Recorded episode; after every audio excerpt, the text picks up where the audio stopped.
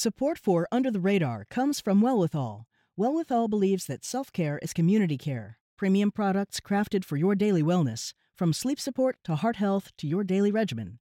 20% of Wellwithal's profits are committed to leading the fight for health equity. They won't stop until it is truly well with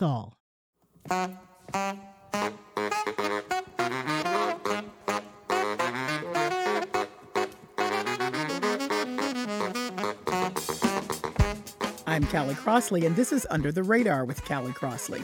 And now for the part of the show we call Lagniappe, that's Creole for something extra.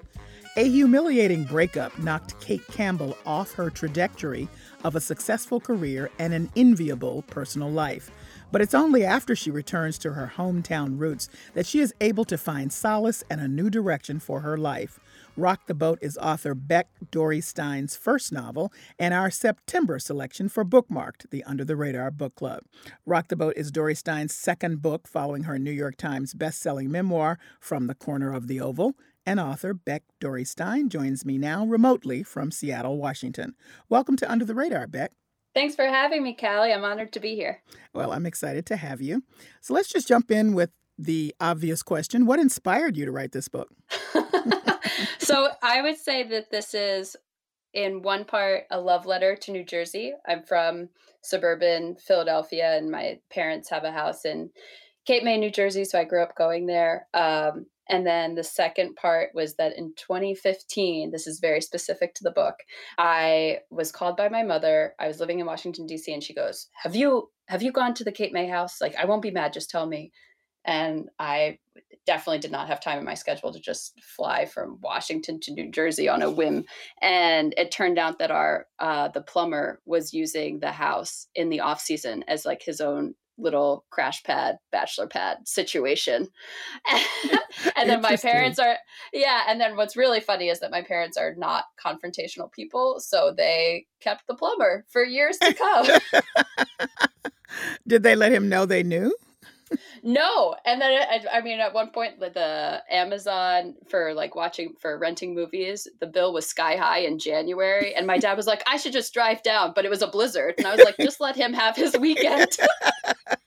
Oh my and so when i wrote the book it, it centers around these three characters in their 30s who are not anywhere where they thought they would be in their life. They haven't hit those check marks we kind of uh, succumb to in our weaker moments.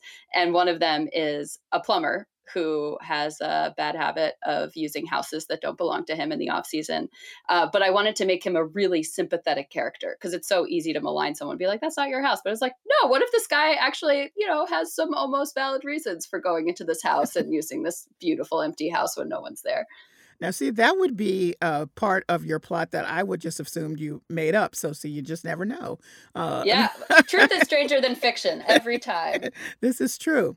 So, the running theme for your book or the take is that, you know, when life doesn't go to plan. Uh, for you, why was this the story to tell about life not going to plan for these 30 somethings, as you said? Oh gosh, I guess because my life has never gone according to plan.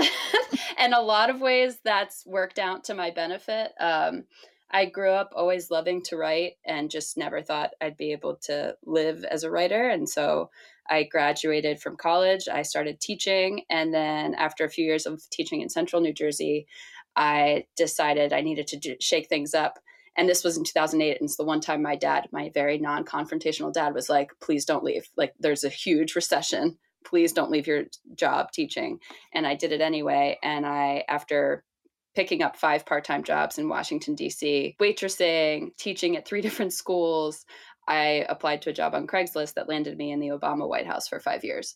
So it's like, and then from there, I pivoted and got to write my first book and then was able to write a second book. And now I'm writing my third book. But none of this was according to plan ever. and so then when I moved home after the White House to write my two books, I was kind of overwhelmed by the sense of, oh my gosh, I'm in my 30s, I'm single, I don't have a house. I don't have a significant other. I haven't hit all of these check marks that everyone else around me seems to have hit because I had moved home. And I was just like, okay, I can't be the only one feeling like this. And the more I talked to different people, even if they did have a house or they did have a spouse, it didn't matter. No one felt like they were doing enough. So I kind of wrote it with this idea of everyone just needs to hear that no one feels like they're doing everything right all the time. Hmm. And you know what's what's made a lot of people pay attention to your book is the fact that it's a life not going to plan story directed at 30 somethings because we may have read other stories where life didn't go to plan for people who are older and that somehow seems to be just an understood reality. Uh, not saying that it's not an understood reality for people who are living real lives as as your characters are, but it's not something that I think a lot of people who are writing with young younger characters in mind have addressed. So it's pretty interesting. Unless it's a biographical piece, you know, a memoir. So right, unless it's actually true and exactly. it's what happened, and mm-hmm. then we realize no mm-hmm. one has done what they thought they would do. I'm so glad to hear you say that too, because yeah, again, I just felt like when I moved home, people weren't even the like you know especially for women which i really targeted this towards it's um, one of the main characters had this really glamorous life in new york it all implodes and she goes home and her sister her older sister really has it all together and it turns out her older sister who you know is pregnant with her second kid got to kind of take time off from her great job, has a great husband. She is also just dealing with her own identity crisis. And one of my favorite lines in the book is actually this retired school teacher who gets upset about the YA section in the library, the young adult section. She's like, I don't get why they get to quarter the market on coming of age. We're always coming of age until we're dead. that is a good line. Uh, well, um, tell us uh, just briefly. I, I try very hard in these conversations not to give away everything uh, because uh, my listeners get mad if I do. But we've I've mentioned Kate Campbell. That's the young woman who's one of the main characters. Describe a couple of the other ones, just so we all are on the same page, so to speak. yeah, so we've got Kate Campbell, and she's the one who leaves her glamorous life in the city. And then we also have Ziggy Miller, who is the boy next door, but actually across the street. And he's the plumber that I referenced earlier. So he um, has never really left this fictional seaside town of Sea Point um, he's taken over his father's business. His father passed away very suddenly at a very young age. So Ziggy is very much grappling with his death and whether he even can afford to keep the business, um, how he's going to kind of make it work going forward, because it was always very much a partnership between him and his father.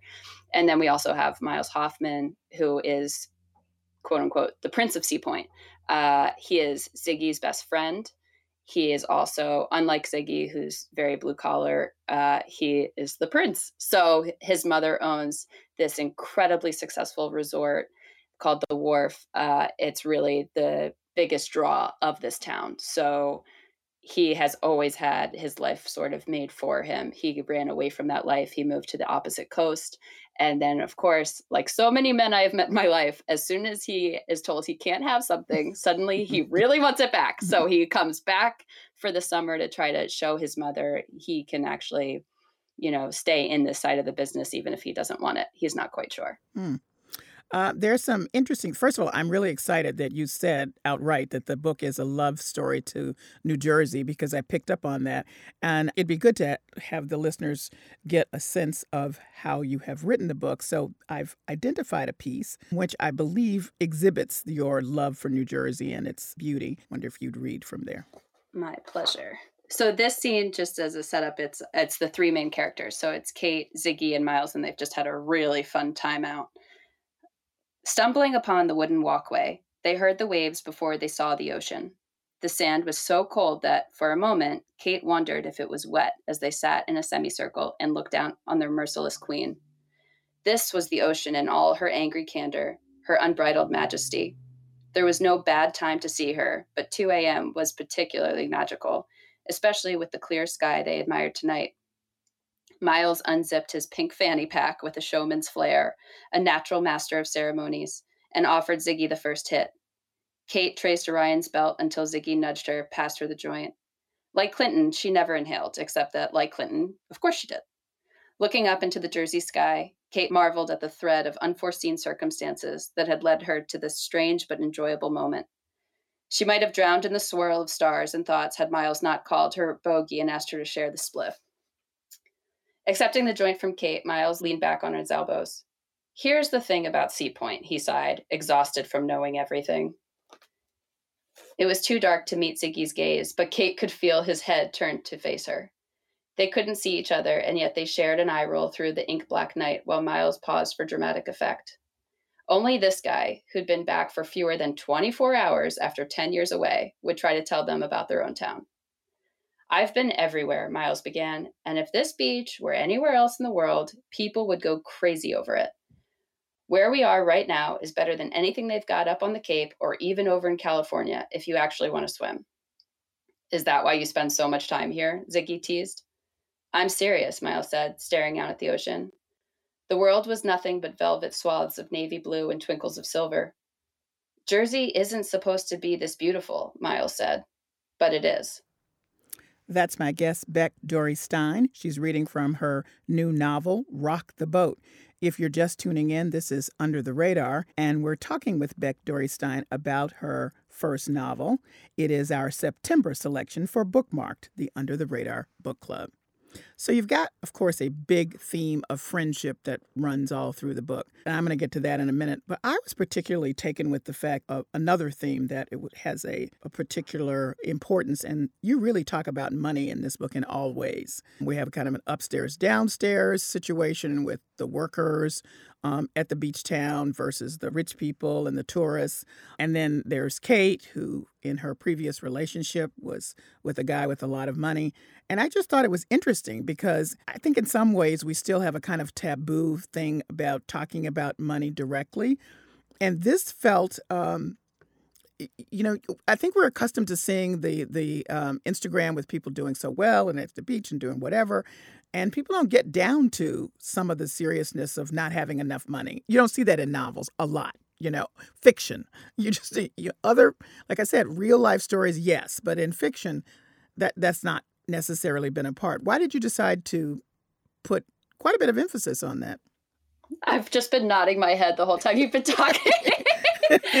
um, because I think about it all the time. I think we all do. And so I, I guess growing up, I grew up in a really nice suburb of Philadelphia, but I just, uh, you know, grew up in not the nicest part. You know, went to, I've always been very comfortable, have lived a very nice life of privilege, and have also been constantly exposed to this whole other level of wealth.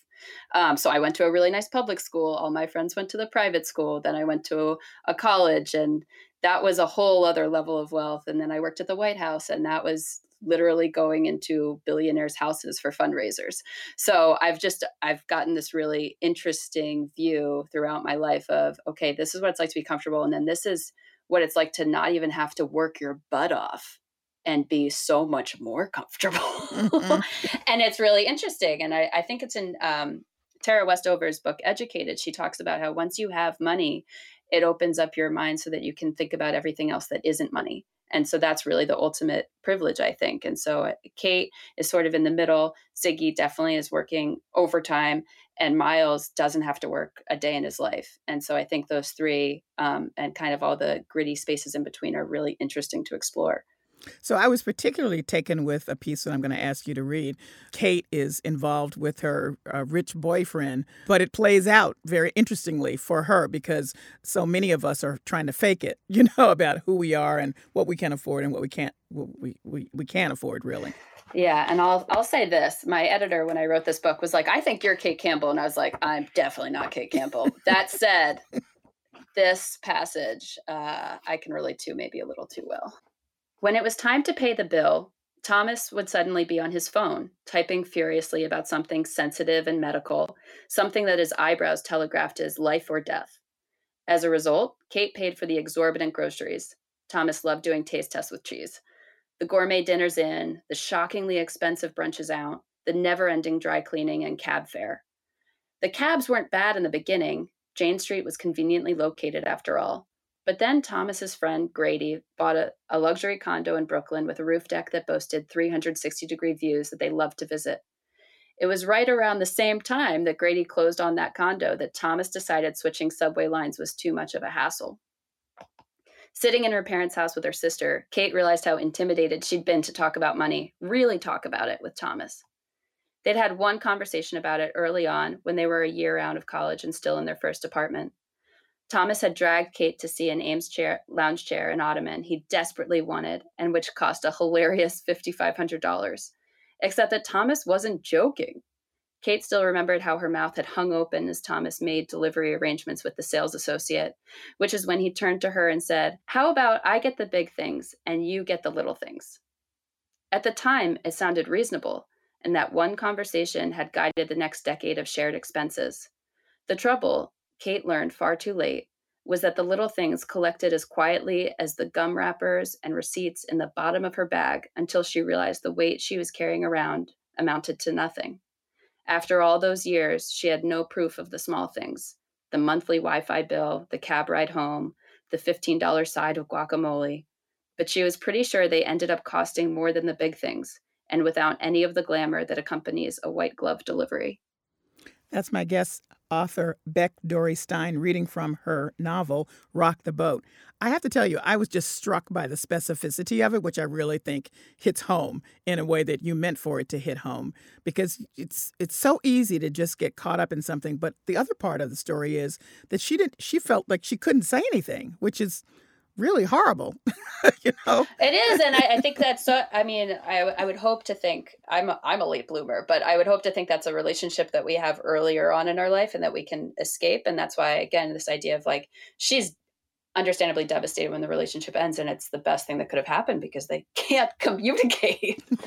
Yeah, even about the the gritty things. So now back to the friendship, which is a huge, you know, um, theme in this book. I was just noting that all of your main characters are grieving loss of a relationship, loss of a way of life, loss of an earlier time, loss of an expectation. I assume that's intentional.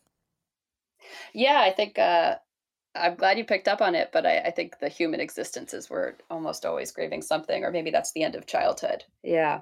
And so I felt that weight. Uh, it felt uh, quite sharp, particularly as you're knowing how old they are, and and and they probably have much more of this to come, but it feels really, really hard in this moment, even harder than, let's say, you know, like a 19 year old would have maybe a, a lost love, but it would be a, a different kind of feeling because you really think you're you kind of not made it, but you, you know, you have a grip on yourself. You know, I know who I am. I'm doing some stuff. and then you get knocked back uh, uh, by something that you feel at this point in your life you should be able to handle. Yeah, that again to circle back to this idea of friendship, that's the whole beauty I think is that uh, whenever you're totally freaked out, I think most of us tend to kind of like tense up and be like, "How do I get through this?" And that I think the only way through it is is finding the people that can help you get through it. It's hard to shoulder life in general, let alone by yourself. Now, there are some who have characterized your book as a millennial comeuppance story. How do you relate to that? Do you, do, does that bother you? That's that's so funny. I haven't heard that. you hadn't? Oh, okay. No, um, but I'll take it. That's so fun. You've really caught me on my heels here. I have not heard that before. Um, I'll take it. Yeah, I, I see both sides of it, and also I think uh, a big part, you know, to refute that only in the sense that I think the wisdom in this book does come from older characters. Mm. And I've always mm-hmm. been drawn to older people in general. But yeah, I'll also, I think that's an interesting take. Hmm. I think I'm complimented that anyone would even think about it that hard to come up with that. well, that's what they said. that's pretty funny. so, um, why rock the boat? Leaves us to wonder who's rocking the boat or is the boat just rocking for everybody? What what what did you mean by rock the boat? So rock the boat, um, one of the kind of the the party that gets everyone together um, is an annual end of summer. The tourists have finally left. It's the day after Labor Day. It's the Tuesday after Labor Day, so that all the locals who have been busting their butts all summer can actually attend this party. And it's a ferry that goes between Sea Point and Delaware. Um, and they, they, it's just a great time, and you just go back and forth. and so that's like the it's called the Rock the Boat Party, and two of the characters, uh, Ziggy's parents, fell in love on this boat thirty plus years ago. So there's that sort of more solid reason, and then obviously just this idea of like everyone is so scared to rock the boat. And if you listen to that funny uh, Hues Corporation song, the whole idea is you've got to rock the boat. okay. Yeah. All right. So your first book, this is about just your writing process, was a memoir. Uh, but you were quite young when you wrote your memoirs, which means uh, we can expect to have some other chapters, kind of like Maya Angelou. You know, she did several chapters of her memoir. Uh, um, so, but I'm always curious how, when people start with nonfiction? What draws them to fiction? Oh, um, I've I love fiction. I've always loved fiction. Uh, the fact I think the the exception to my writing would be the memoir. I oh. I I love novels. I've always read novels. Um, I'm not someone who read a bunch of biographies and memoirs before. That was just such a wild time to have gotten a job on Craigslist and end up flying all over the world with President Obama for five years. Um, but no, and also I think one of the highest compliments I've received on from the corner of the oval is that it reads like a novel. Hmm. So going forward, it's like I love and having now read, having now written Rock the Boat, I love the freedom and the latitude that comes with fiction. Got you. Okay. Yeah. What do you want readers to take away? That's a question I ask all of my authors. I would say when you finish Rock the Boat, I hope that one, you think about taking a look at New Jersey in a new light. and also, and more importantly, it's just um, giving your friends and more importantly yourself, cutting yourself a little more slack and just realizing we're all trying to do the best we can. And sometimes it looks really sloppy. And that's just how life is. Because I feel like, especially uh, in my 20s and definitely now and moving forward, I get frustrated with how sloppy my life looks. And I think it's just supposed to sort of ooze out sometimes. Well, Beck Dorey Stein, thank you so much for joining me. Thank you so much for having me, Callie. This is really a pleasure. Beck Dorey Stein is the author of a new novel, Rock the Boat, her second book after her best selling memoir, From the Corner of the Oval. It's our September selection for Bookmarked, the Under the Radar Book Club. It's available in bookstores and online now. That's it for this week's show. We're on the web at gbh.org, news under the radar with Callie Crossley, and available for download wherever you get your podcasts. Under the Radar with Callie Crossley is a production of GBH, produced by Hannah Ubeli and engineered by Dave Goodman. Sarah Kaplan is our intern. Our theme music is Fish and Chips by We Are Two Saxies, Grace Kelly and Leo P. See you here at 6 p.m. next Sunday. I'm Callie Crossley. Thanks for listening.